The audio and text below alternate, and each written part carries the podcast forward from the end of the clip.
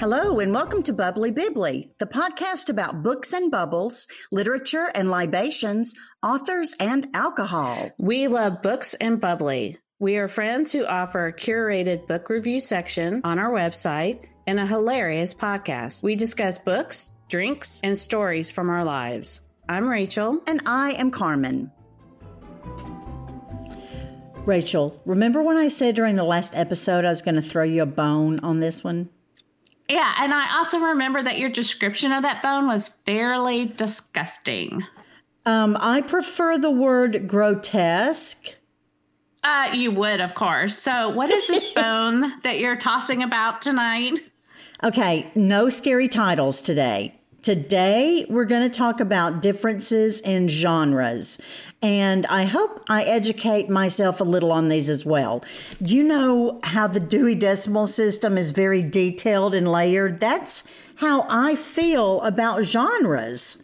Yes, you're right, and I'm interested to see where this is going to take us. So in this episode, Carmen and I are going to talk about the differences in horror, mystery, and the thriller genres. Tonight, Carmen, I'm drinking one of my new favorite cocktails, the French Gimlet. The French Gimlet. Rachel, do you remember what a coworker of mine said about the Gimlet? Yeah, remind me again, though. The Gimlet is a drink that only alcoholics drink. I don't get it because this one is so good. It's gin, equal parts gin, elderflower liqueur, and a dash of, well, not a dash, but a splash of lemon. No, lemon or lime? Lemon. So the elderflower liqueur is what makes it French?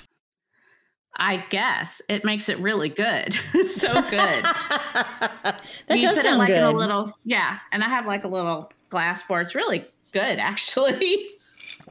Well, at our last sorority meeting, one of our sisters brought me a bottle of wine that her father made, and I have decided to use this recording to open it and try it. Wow, how nice is that? I know, that right? That is so sweet. Well, I am listening to A Gentleman in Moscow by Amor Towles. Towles. You've read it, right? And John has read it. Yes. I've just started it. Well, actually, I'm quite a few ways in now, and I love it. I love it, love it, love it. Well, I'm listening to The Fisherman. I think I talked about this a little bit in our last episode by John Langdon. Right. I actually finished it, but I really like the voice of the man reading it. And his name is Danny Campbell. But the central character is telling the story from the present. So at least you know he lives. But he loses his wife to cancer. And he finds solace in fishing. So a coworker of his also loses his family in a tragic, tragic car accident. And he starts to fish with the first man. So there's this lake that they have both had dreams about, dreams that kind of border on nightmarish without the other knowing, and they're slowly being drawn there for unknown reasons. So the tagline on the book was, "What will you give to regain what you have lost?" And it was dark. Very engaging. Yeah, it was very engaging. We have three sections to our podcast, and I think this is the perfect way to explore these genres. And of course, because I'm writing this, horror will be first.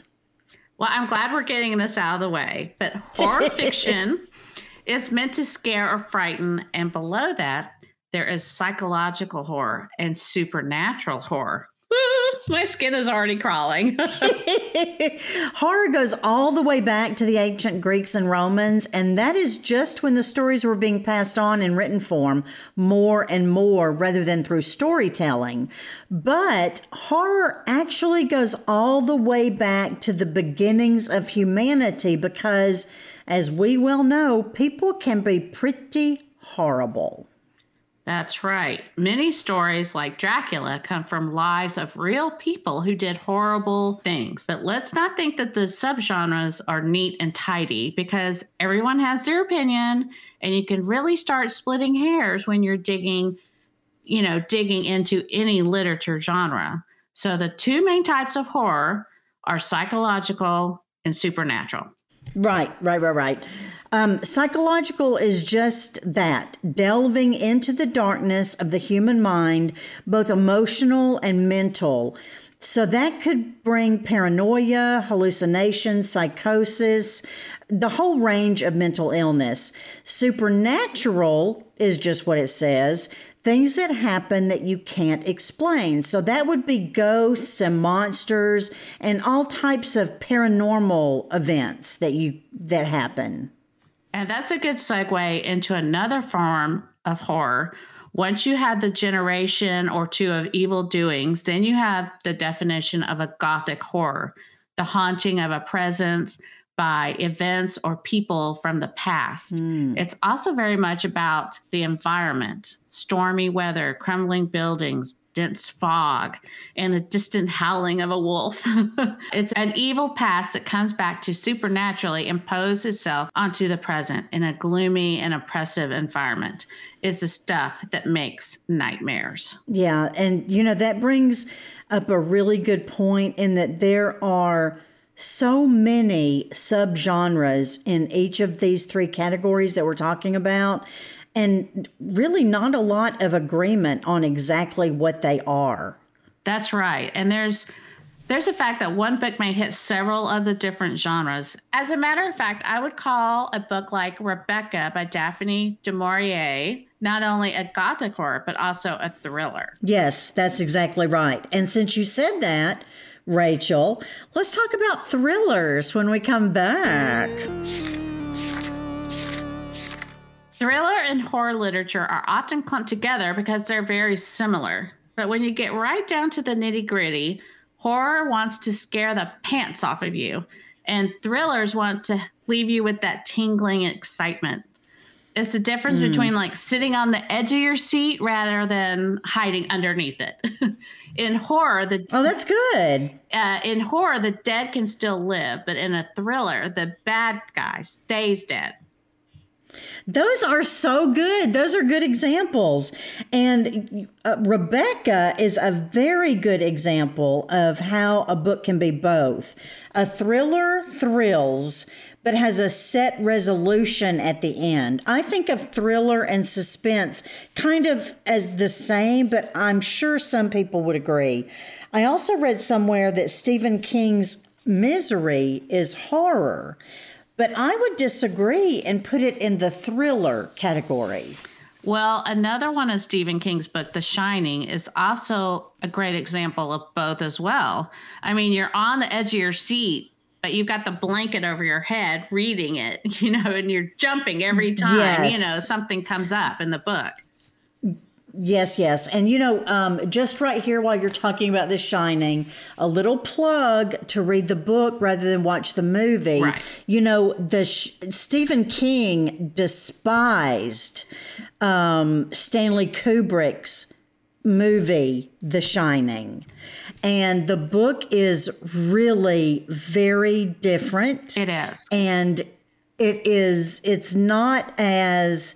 I thought Stanley Kubrick's The Shining was kitschy.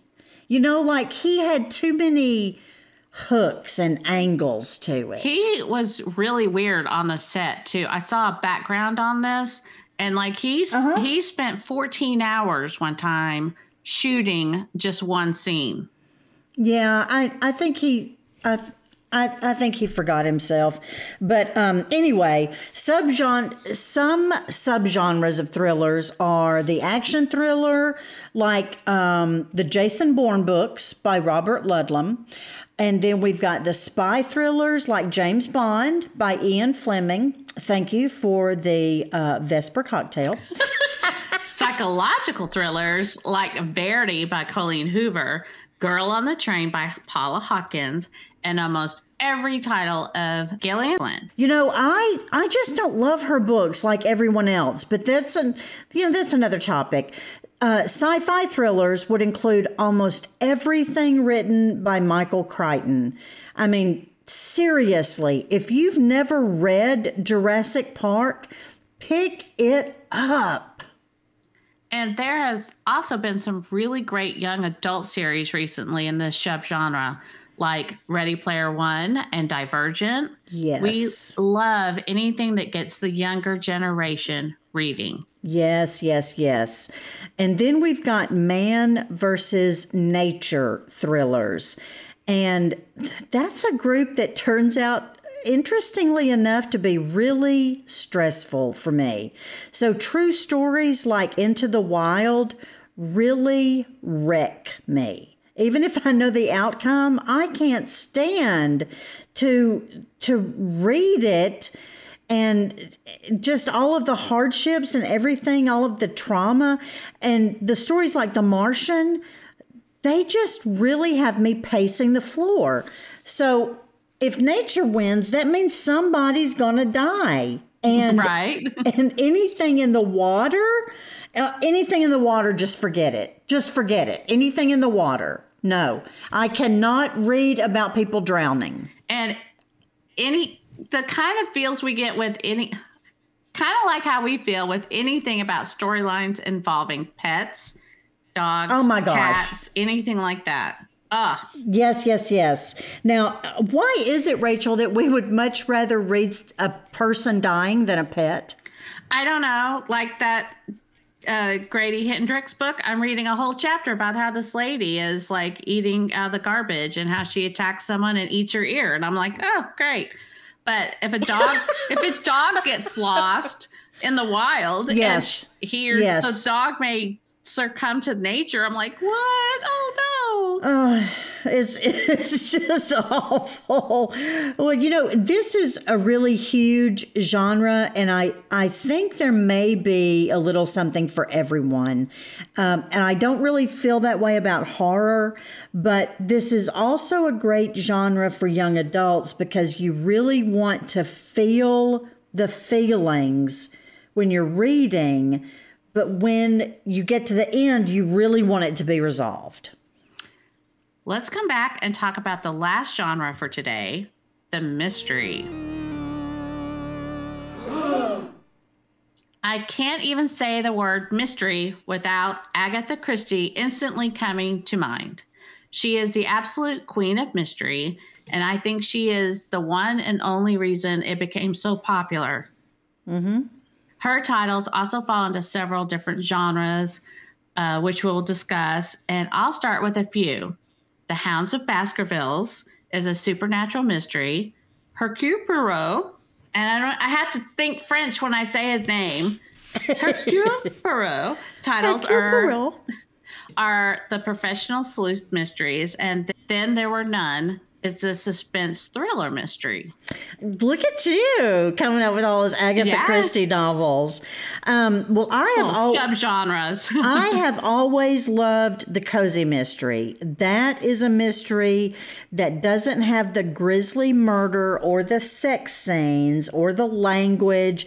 They're usually really, really light and airy, and it's almost like putting together a puzzle. It's nice and tidy. So some authors of the cozy mystery are Joanne Fluke, Alexander McCall-Smith, and Nancy Atherton. Now, Alexander McCall-Smith is where my number one ladies detective agency books come from. And they just are so satisfying. I call them palate cleansers because you know it's going to end. There's an overall arc in the whole series. It's just so satisfying on so many levels. So I love the cozy mystery.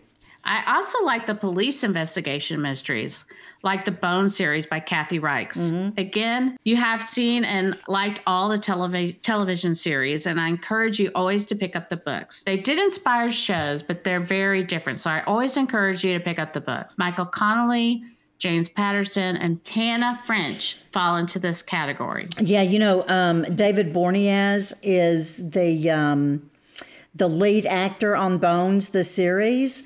And when I lived in Philadelphia, I would see him regularly at the King of Prussia Mall.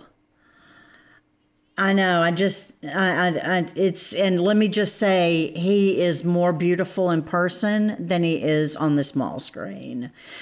One genre that I did not know existed, but I love, is the caper. And these are more kind of madcap adventures and typically have a fair share of comedy. So in that, I recommend Lisa Lutz's The Spellman Files series to anyone and everyone. But I also tell you, I remember we told our sorority sister Gay this. I told her this. If you don't love it, just tell me that you haven't had time to read them, because I will totally break up with you if you do not love these books and find them hilarious. So it's like a madcap caper. The stories are good and they're solid, but there's just such a lot of humor to it that I love the caper. And of course, what is a good mystery without a romantic subplot? The Harlequins missed the boat if they didn't have a Harlequin mysteries line in addition to their Harlequin romance titles. You can scratch an itch with Nora Roberts, J.D. Robb, Maya Banks, Linda Howard, Sandra Brown, Laura Griffin, and Julia Garwood. that is a lot of authors. That's why I said Harlequin totally missed the boat if they didn't have a separate division for this. Yeah, that is so true. Now, the last one in this genre is The Private Eye, and I always hate saying this word, noir. Reading up on this one introduced me to a new term, hard-boiled. So as far as I can understand, these two very slightly different subgenres, that the hard-boiled detective strives to do the right thing, set the world right, and right any wrongs. So think Sam Spade, who's definitely rough around the edges, but he always acts in a stand-up kind of way. On the other hand, the noir detective very often blurs and crosses the line between right and wrong. So he has a deep fault that he either can't or won't deny, and seems to be driven in large part by this fault. So that brought me to novels like The Postman Always Rings Twice, Double Indemnity, and Strangers on a Train. Those are good examples. They're all they're all flawed. They know what they're doing is wrong, and they do it anyway because it just overwhelms them. Well, it's not stalking if nobody knows about it, right? Just saying. And the sound of our cheering fans means it's time for listener comments. We posted a graphic on our Facebook page with different types of readers based on how you read and where you read and what you're reading. Katie is the undead reader. Carrie couldn't choose just one, so she's the sipper while being the undead. And always just one more chapter. Thanks for the comments on the post. It was a fun little, pick and choose kind of post. So thanks for chiming in. I'm still thinking about your wonderful comments on Banned Books Week and want to encourage all of you to continue, please, to request, Check out, buy, and read challenged and banned books. As a matter of fact, I'm going to take the most challenged banned books list from 2021 and create a reading list that I'm going to use to supplement what I'm currently reading. That's a great idea. We really appreciate all of you guys, and we want to keep hearing from you. Let us know what you think the nuances between horror, thriller, and mysteries are, and what is your favorite of the three. And you might even have a subgenre that we didn't even hear about or talk about. So let us know and drop us some title suggestions. And we want to know what type of reader you are. So check out the post on our Facebook page that Rachel mentioned and chime in. While you are on your social media, be sure to check out Bubbly Bibbly. While you're on your social media, be sure to check us out on Instagram and TikTok too. And remember, author Carlos Fuentes pushed back on the genre categorization a bit when he said, "Don't classify me, read me. I'm a writer, not a genre."